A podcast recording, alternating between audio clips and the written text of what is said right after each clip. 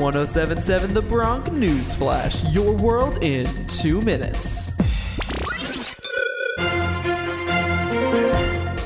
This is your Bronc News Flash, your world in two minutes. I'm Tommy Franks from Rider University.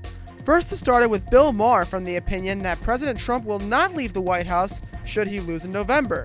I keep saying it to everybody who will listen. He's not going to go, even when he loses, if he loses in 2020.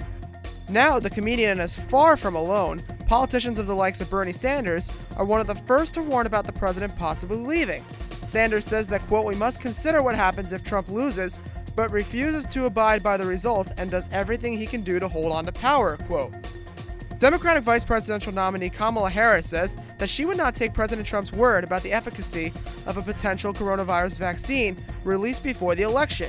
In an interview with CNN set to air today, the California senator said that she was not confident that health officials would get the last word on the effectiveness of a vaccine.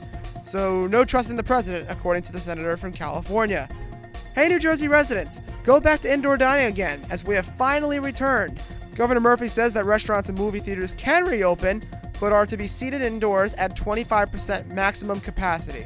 Go now and support all your local businesses.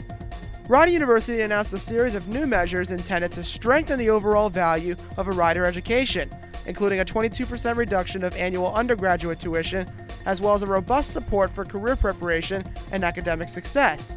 Beginning in the fall of 2021 for all new students, Rider will reduce its base undergraduate tuition from 45,000 to 35,000.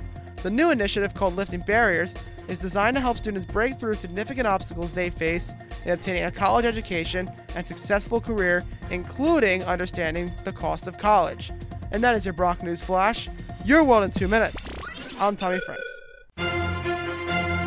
That was 1077 The Bronc News Flash, your world in two minutes. To hear more episodes, you can go to 1077thebronc.com slash newsflash. See you next time, only on 1077 The Bronc.